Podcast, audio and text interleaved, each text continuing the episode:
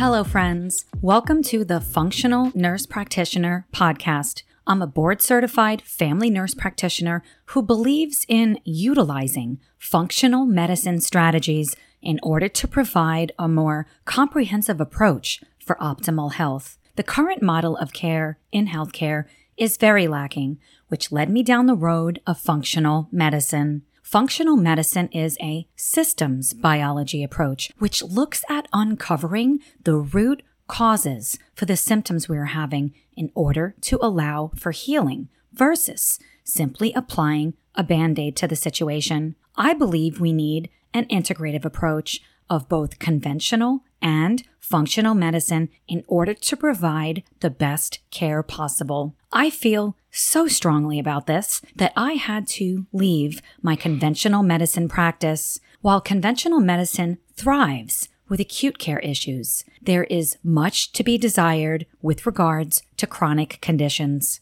No longer could I practice in an institution where volume of patients rather than optimization of health was its driving force. I started my own practice, specializing in functional medicine, where I work with my clients to uncover their unique story. Utilizing the functional medicine timeline and matrix, identifying the antecedents, triggers, and mediators driving the disease process assists with getting to the root causes of the symptoms in order to allow for healing. This personalized approach leads to improved health outcomes. If you want to work with me and live in Indiana, head on over to my website at www.thefunctionalnursepractitioner.com and click the link to book your free introductory call. Just a quick disclaimer that this podcast is meant for educational purposes only and is not meant to diagnose or be a substitute for medical advice from your practitioner.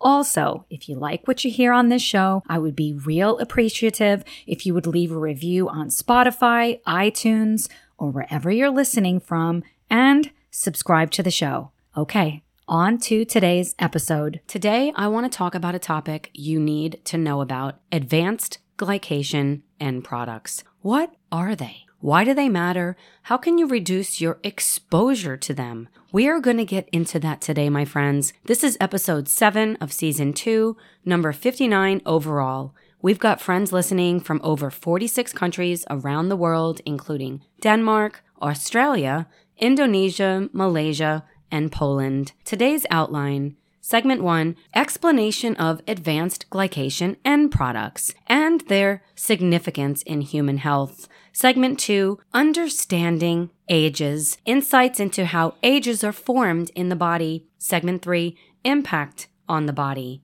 relationship between ages and aging, and chronic diseases such as diabetes, neurodegenerative disorders, and cardiovascular diseases, just to name a few. Segment 4 Lifestyle factors contributing to age formation. Segment 5 Role of diet in age accumulation. Segment 6 Diagnostic methods and monitoring age levels, biomarkers and testing techniques, and the importance of early detection and intervention. And segment 7 we will identify high age foods and also cooking methods that cause an uptick of ages. And finally, we're going to get into tips and tricks to reduce our exposure to ages. This is going to be a banger of an episode today, my friends. Are you ready? I'm ready. I am well prepared. Let's lean into ages. Advanced glycation end products, known as AGEs, are compounds formed in the body as a result of a chemical process known as glycation, which occurs spontaneously and continuously in a variety of tissues and cells. This non enzymatic reaction involves the binding of sugars, particularly glucose or fructose, to proteins, fats, or nucleic acids. This reaction results in the formation of molecules called AGEs. AGEs represent an assortment of irreversible compounds formed through the non enzymatic glycosylation and oxidation of proteins, nucleic acids, and lipids, a chemical process recognized as the Maillard reaction. AGEs can also be formed by various cooking methods, which we will get into in a few. When these foods are consumed, the ages they contain can be absorbed into the body. Once formed, ages can accumulate in various tissues and organs throughout the body, impacting their structure and function. They play a role in the stiffening and weakening of tissues, contributing to the aging process. Additionally, ages are implicated in the development and progression of various chronic diseases, which we will get more in depth in a bit. Understanding ages is crucial because their accumulation over time can lead to cellular damage and dysfunction, contributing to the onset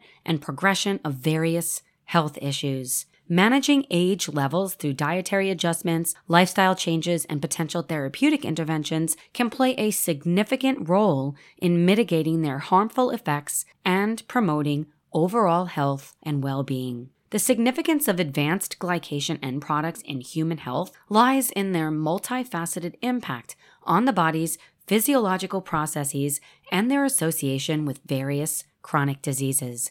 By understanding and addressing the impact of ages, we can take proactive steps to promote better health and outcomes, potentially reduce the risk of developing age related chronic conditions. The formation of ages involves three main stages early stage, intermediate stage, and late stage. Initially, sugars interact with the free amino group, forming a Schiff base, which then rearranges into more stable structure called the Amadori product. During the intermediate phase, this Amadori product breaks down into various reactive dicarbonyl compounds.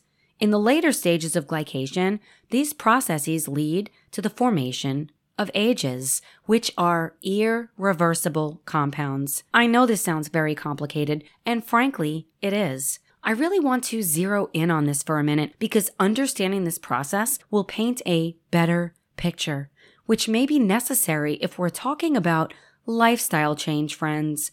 Bear with me. In stage one, a sugar molecule like glucose reacts with amino groups present in proteins such as collagen and hemoglobin or fats like LDL cholesterol. This reaction results in the formation of unstable compounds. Then, in stage two, these Amadori products undergo rearrangements and further chemical modifications. They transform into more stable compounds known as advanced glycation intermediates, forming a diverse array of age structures. These reactions can occur spontaneously or be accelerated under conditions we will get into in a sec. In stage three, these advanced glycation intermediates can cross link with other proteins or lipids, creating irreversible and often complex structures known as advanced glycation end products. These ages are highly stable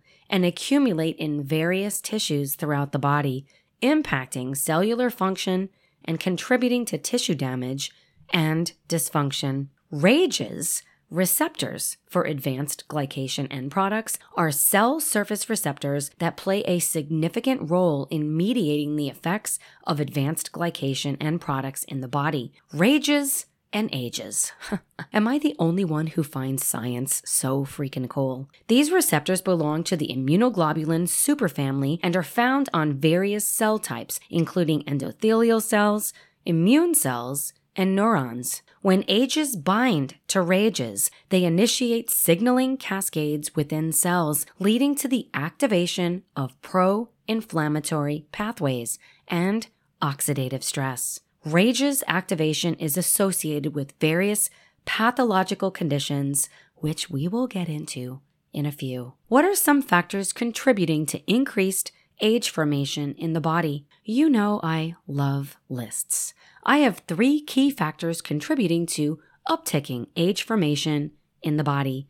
Number one, hyperglycemia. Elevated blood sugar levels, commonly observed in conditions like prediabetes, or diabetes lead to accelerated formation of ages due to increased availability of sugars for glycation reactions. Makes sense, doesn't it? Number two, oxidative stress. reactive oxygen species, ROS, generated as byproducts of metabolic processes or due to external factors like pollution or smoking, can promote age formation by facilitating the glycation process and modifying proteins or lipids. We talk about oxidative stress quite a lot on this podcast. Why, oh, why do we keep talking about oxidative stress? It matters, my friends. Number three, inflammatory conditions. Inflammation can stimulate the production of ages, and conversely, ages can induce inflammation, creating a cycle that exacerbates tissue damage and chronic conditions. Ages formed in the body can accumulate over time due to slower turnover rates of certain tissues, leading to increased tissue damage and dysfunction. Understanding the mechanisms behind age formation provides insights into the importance of managing factors like blood sugar levels, oxidative stress, and inflammation to mitigate the accumulation of these detrimental compounds and their associated health implications. Ages can accumulate in the body through various sources, both endogenously, internally, and exogenously, externally, contributing to increased levels within tissues and organs. We spoke about a couple of endogenous sources high blood sugar levels and oxidative stress, but even normal metabolism is implicated. As part of the normal metabolic process, glycation occurs naturally in the body. The interaction between sugars, glucose, fructose, and proteins, lipids, or nucleic acids form ages continuously as a byproduct of metabolism. How about exogenous sources? Glad you asked. Let's do another list of three. Number one, dietary intake. You knew we were going here, didn't you? Consumption of certain foods, especially those processed or cooked at high temperatures, contributes to the intake of exogenous ages. We're going to get into the nuances of this in a few. Number two, tobacco smoke. Cigarette smoke contains compounds that can increase the formation and accumulation of ages in the body. Smoking is associated with elevated levels of ages and oxidative stress, contributing to various health issues. And number three, environmental exposure. Pollution and environmental toxins can also contribute to age accumulation. Exposure to pollutants in the air or contaminants in water can induce oxidative stress and inflammation, facilitating the formation of ages in the body. I wonder what that toxin exposure I suffered several weeks ago. Yes, that truck. I am still talking about that truck. I am just now, the past couple of days, feeling like myself again. Do I think it induced oxidative stress? Inflammation, leading to an uptick of ages. Absolutely. Both endogenous and exogenous sources of ages contribute to their accumulation within tissues and organs. The body's natural mechanisms for breaking down and eliminating ages can become overwhelmed when there is a continuous influx or ex- excess production of these compounds. Consequently, the accumulation of ages contributes to tissue damage, cellular dysfunction, and the development of exacerbation of age related chronic diseases. Managing sources of ages through dietary modifications, lifestyle changes, and reducing exposure to environmental factors can help mitigate their harmful effects on health. Now let's really get into the impact on the body. Let's get a little more granular. The accumulation of advanced glycation end products in various organs and tissues can have profound effects on overall health, contributing to numerous physiological changes and potentially leading to the development or progression of various chronic decisions, decisions, diseases of various chronic diseases. I've got eight key impacts for you today, my friends. Number one, skin Ages play a role in skin aging. Who's with me on reducing skin aging? I will turn 50 next year. I care about this topic for sure. Ages contribute to the stiffening of collagen fibers, reducing skin elasticity and promoting the formation of wrinkles. This effect is part of the natural aging process, but can be accelerated by factors like high sugar intake or prolonged exposure to sunlight. I spent most of my life consuming high sugar foods, highly processed foods.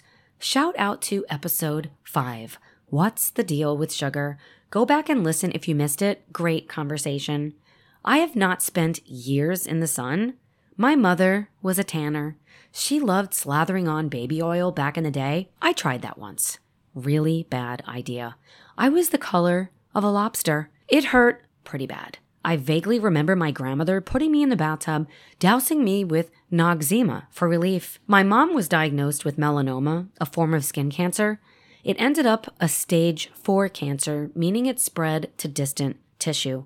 I try to avoid sunburns at all costs these days. I love being outside, but I prefer to be outside and somewhat shielded.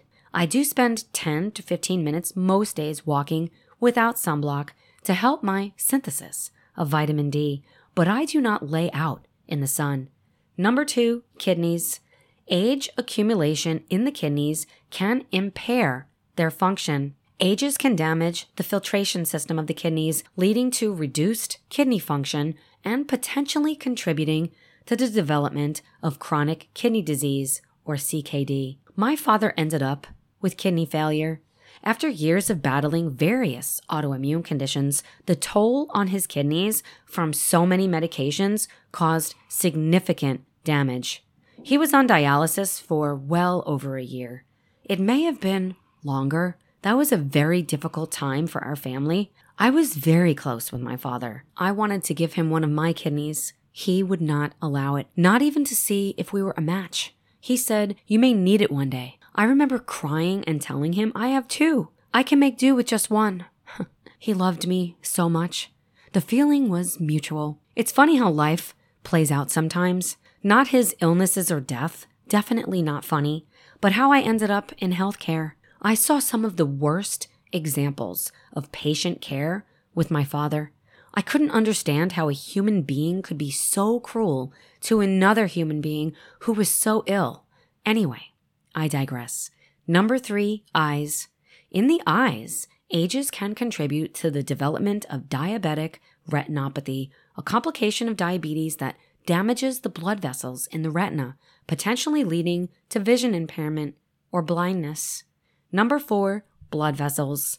Ages can cause stiffening of blood vessels by cross linking with proteins like collagen and elastin.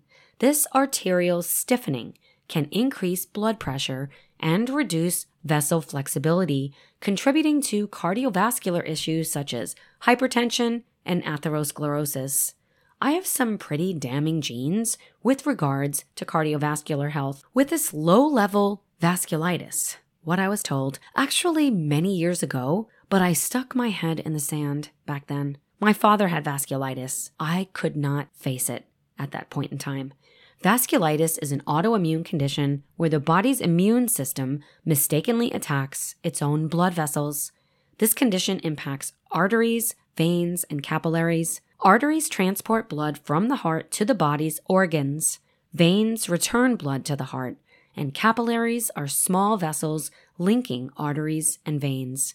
Inflamed blood vessels may narrow, impeding blood flow, completely block the passage of blood, or become weakened and stretched, leading to bulges. When I thought I had thyroid cancer and started doing further digging, I found Hashimoto's, autoimmune thyroiditis. I jumped in a deep rabbit hole and did further testing and uncovered antibodies to other body tissue. ANCA was elevated. Anti neutrophil cytoplasmic antibodies. ANCA.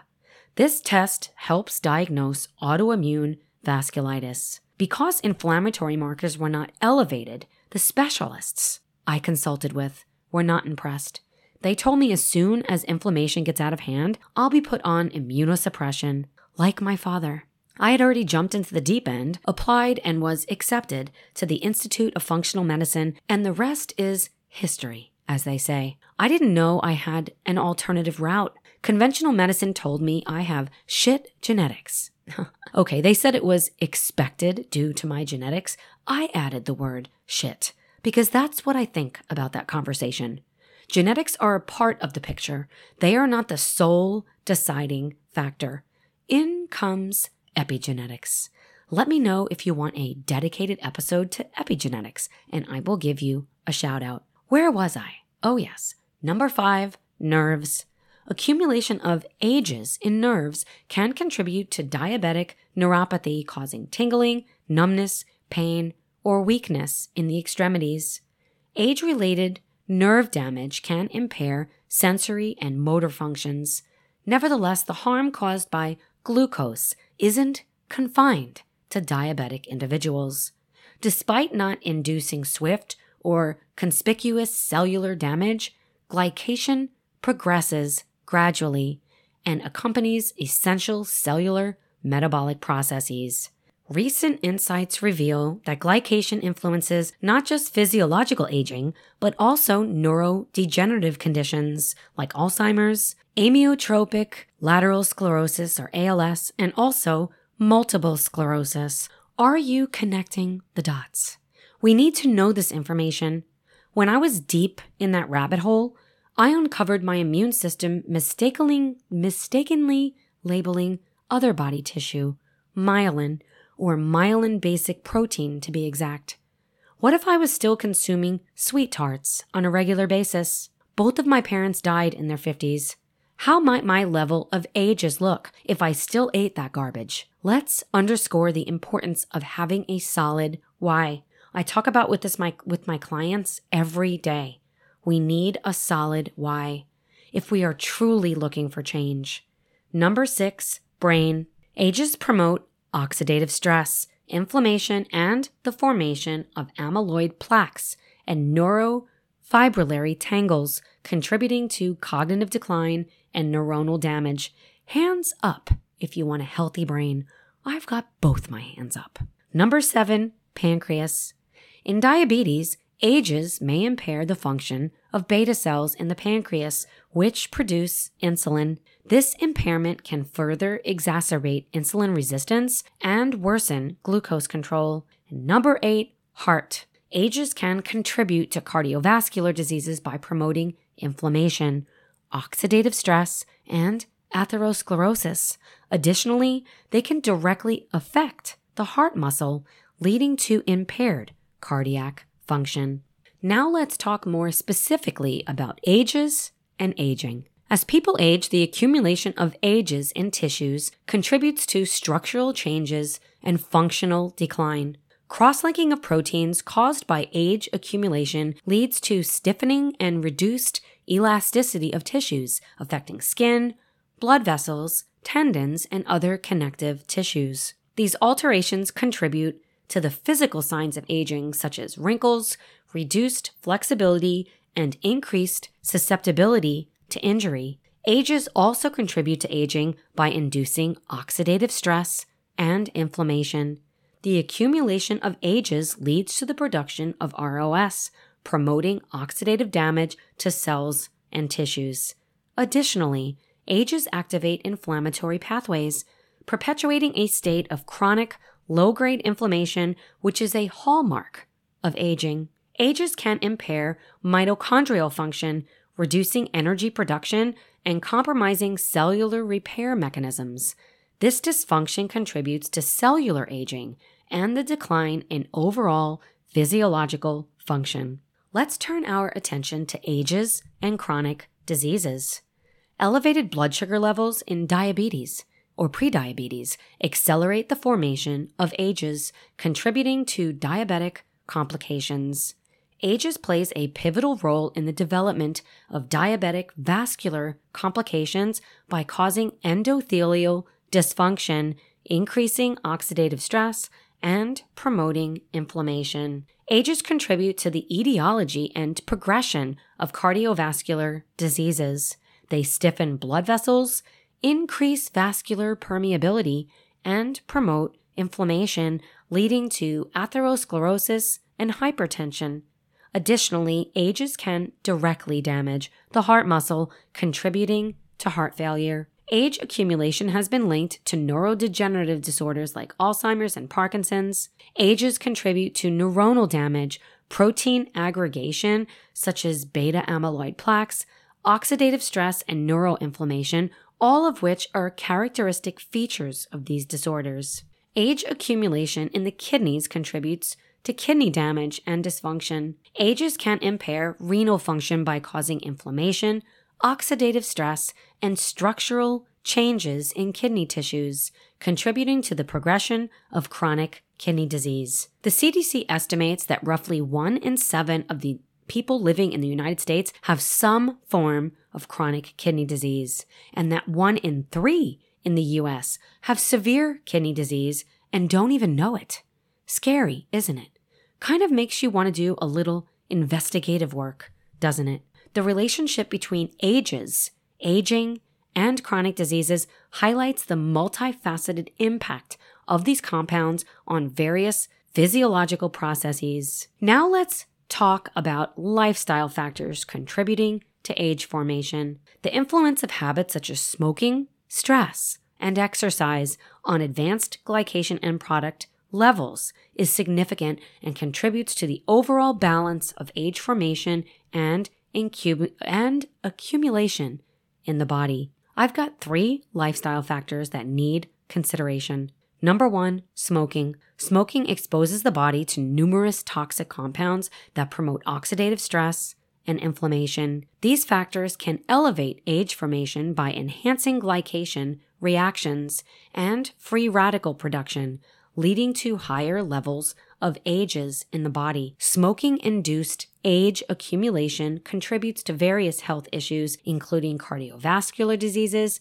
respiratory problems, and accelerated aging. It exacerbates the damaging effects of ages on tissues and organs. Number two, stress. Psychological stress triggers physiological responses that can lead to increased oxidative stress in the body. This heightened oxidative stress can promote age formation and accumulation by stimulating glycation reactions and generating ROS. Chronic stress can also induce low grade inflammation, which contributes to the production of ages and accelerates the aging process. Prolonged stress may exacerbate the impact of ages on tissues and organs, potentially leading to various age related diseases.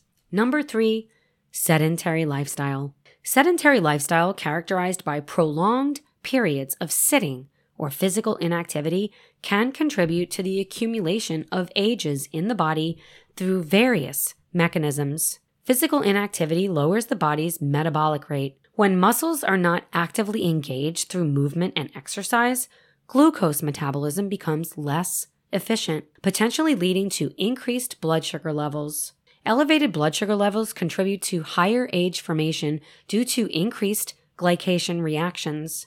Sedentary behavior is associated with decreased insulin sensitivity, where the body's cells become less responsive to insulin's glucose regulating effects. Insulin resistance can lead to higher blood sugar levels, promoting glycation processes and age formation. A sedentary lifestyle is linked to increased oxidative stress. Prolonged sitting and lack of physical activity contribute to an imbalance between the production of ROS and the body's antioxidant defenses. Oxidative stress enhances the formation of ages and accelerates their accumulation in tissues.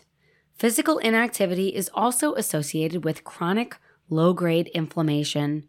Inflammatory processes promote the generation of ages and contribute to their accumulation in various tissues. Sedentary behavior affects vascular health by impairing blood flow and endothelial function. Reduced blood circulation and impaired endothelial function can exacerbate age induced damage in blood vessels and tissues. Sedentary behavior often correlates with weight gain, increased body fat, and alterations in lipid metabolism. These metabolic changes may further contribute to increased age formation and accumulation. Let's get into diagnostic methods and monitoring age levels. Biomarkers and testing techniques play a crucial role in assessing a variety of things in the body. However, when it comes to ages, it's complicated. It is possible to measure circulating levels of ages. Conventional techniques for assessing ages in the bloodstream involve high performance liquid chromatography, HPLC, and enzyme linked immunosorbent assay, ELISA. However, these methods pose challenges, such as complex sample preparation for HPLC and the need for stable antibodies in ELISA. This is not commonplace. It is seen more in research. I was reading an article where they used a specific fluorescence assay looking at urine. It was argued that among individuals with normal kidney function, ages are excreted in urine, making urinary age levels a potential reflection of circulating age levels. It was very interesting, but not commonplace at this point either. Biopsy samples from organs or tissues can be analyzed to directly measure age accumulation. I'm not sure who would do such an invasive test to see a measurement of ages. I wouldn't. There is much research in this topic, and I'm excited to see that. But if we are wanting to gauge our potential level of ages, Tara, isn't there a simpler method? So glad you asked. Hemoglobin A1C. Let me repeat that for the people in the back. Hemoglobin A1C. Hemoglobin A1C holds a critical role in evaluating advanced glycation end products within the body, offering a window into long term glucose control. Through the process of glycation, glucose molecules attach to hemoglobin in red blood cells, forming hemoglobin A1C gradually over the lifespan of these cells, typically around two to three months. This reflects the average blood sugar levels during that time frame. As glucose binds to hemoglobin, it initiates the accumulation of ages within red blood cells, with higher blood sugar levels leading to increased glycation and subsequent age formation. The measurement of hemoglobin A1C levels serves as a reliable marker for assessing diabetes management and the risk of diabetes related complications.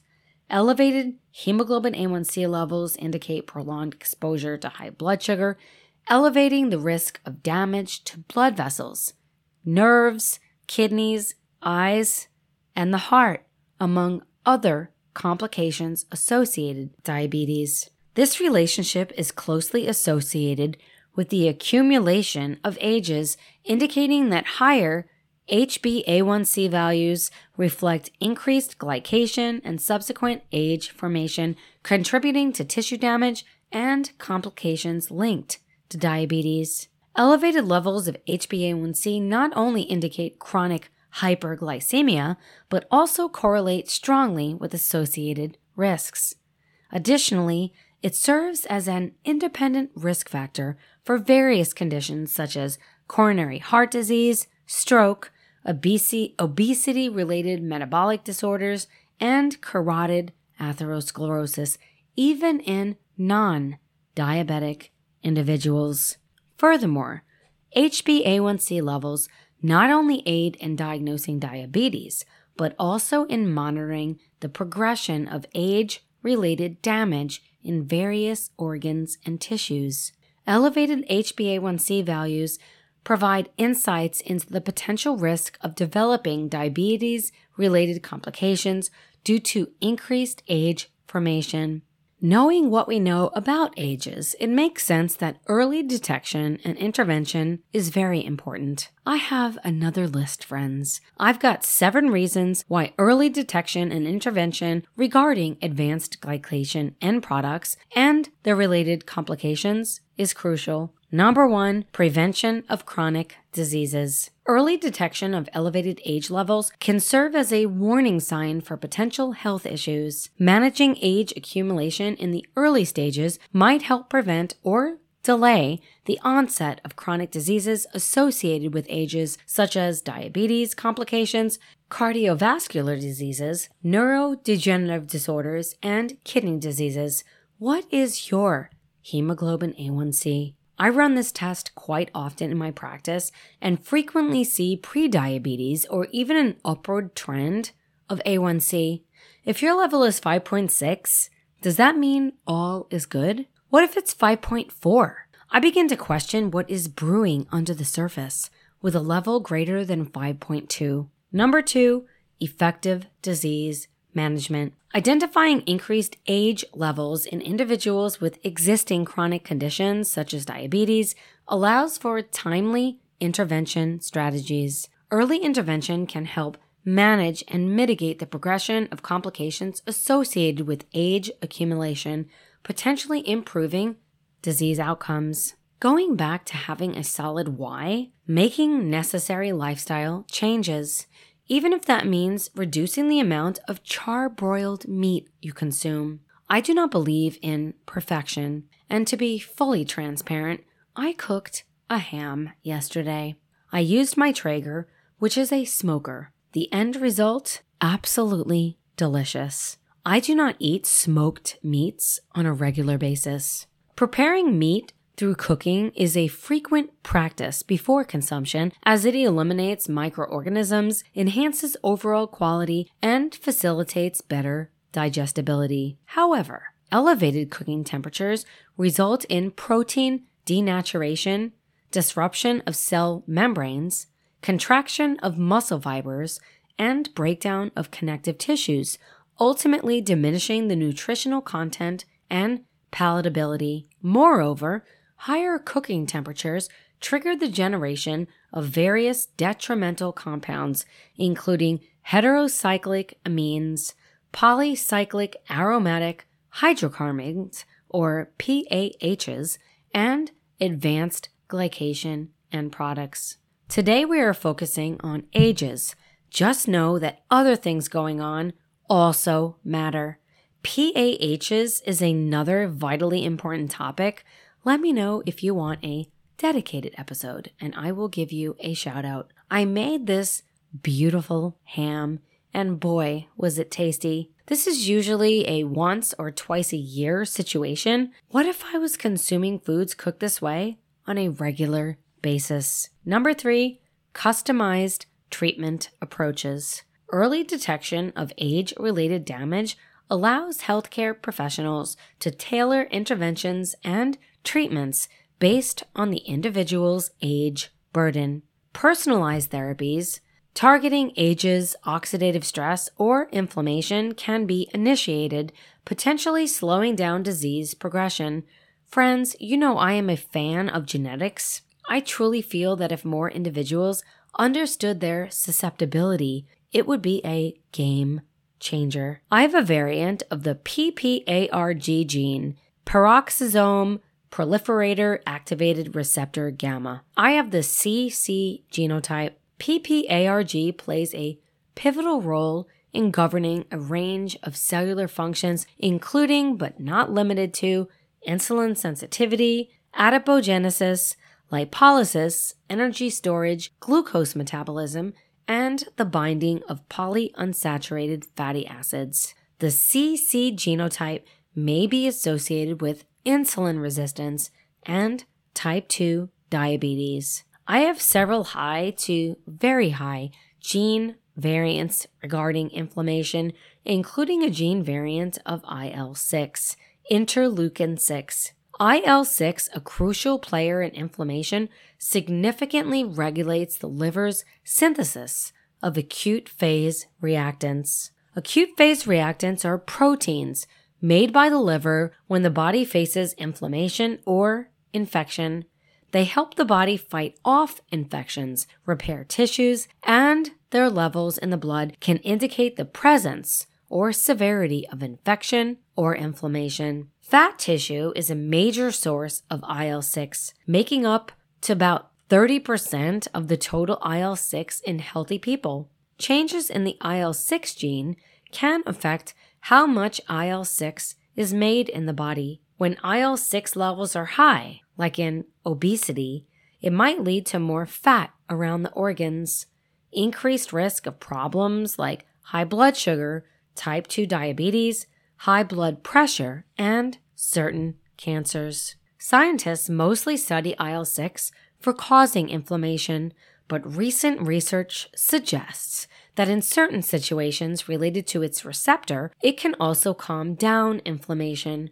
IL 6 helps in reducing inflammation by encouraging the body to produce anti inflammatory substances and by controlling targets that cause inflammation. This shows that IL 6 can have both pro inflammatory and anti inflammatory effects. I am such a nerd. I have the CC genotype. The C allele is the impact allele in pro inflammatory fat, inflammation, vascular health pathways. The C allele has also been linked to increased C reactive protein and IL 6 in muscle cells in response to exercise. It is a normal response to have raised inflammation when we exercise. This is a transient factor. My genotype shows more pronounced fatigue due to greater amounts of inflammation expressed and longer recovery needs. I definitely did not listen to my body back in the day. I kept pushing myself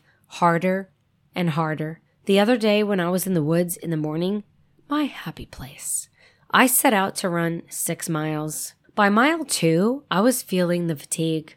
My body was telling me, Tara, not today. I turned around and headed back. The last half a mile, I walked.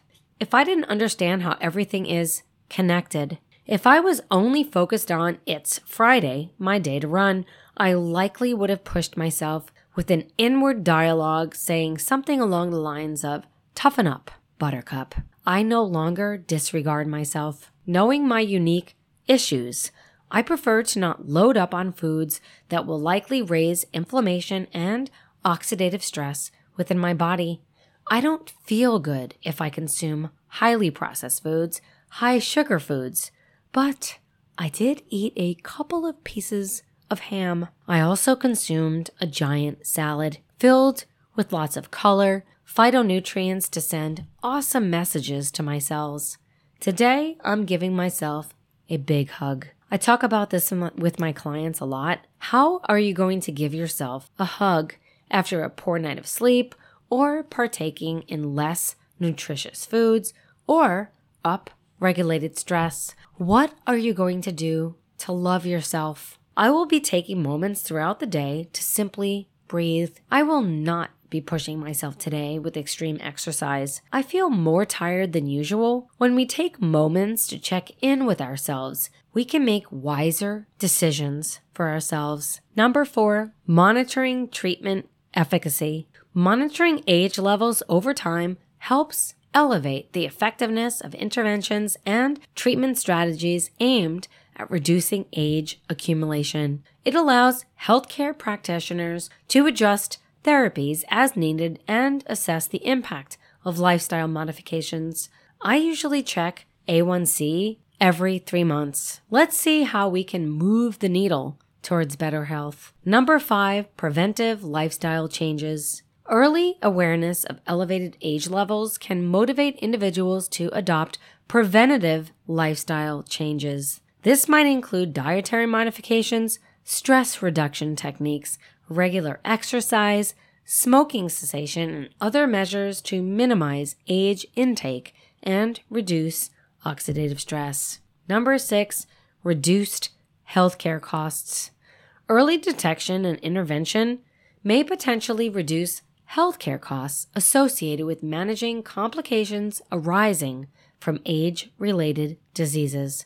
Preventing or delaying the onset of chronic conditions can lead to better health outcomes and lower healthcare expenses in the long term. Number seven, improved quality of life. Timely intervention to mitigate age related damage can positively impact an individual's quality of life. By addressing age accumulation and associated complications early on, individuals may experience improved overall health and well being.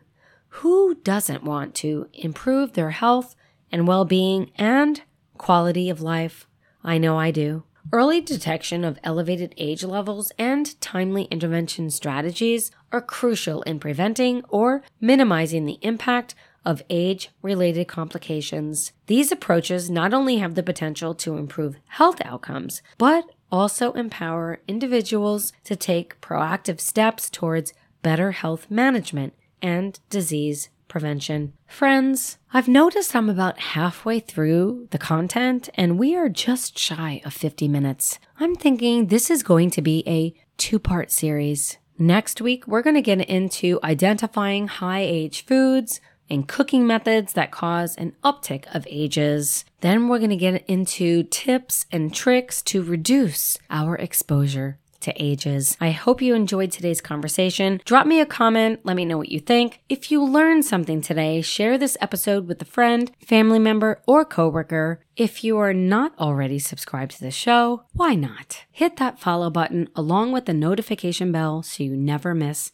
an episode. I've got a great year ahead of episodes coming your way. If you have an idea for a show, follow the links in the show notes. I would love to hear from you. If you are not receiving my newsletter, click the link in the show notes so you can be added to the newsletter list. Every Friday, I send out tips, tricks, information that truly matters. Follow the link so you don't miss out. So many of you have reached out wanting to work with me. Some have even signed up for a free consult through my website. And while I have thoroughly enjoyed reading your emails and meeting you through my telehealth platform.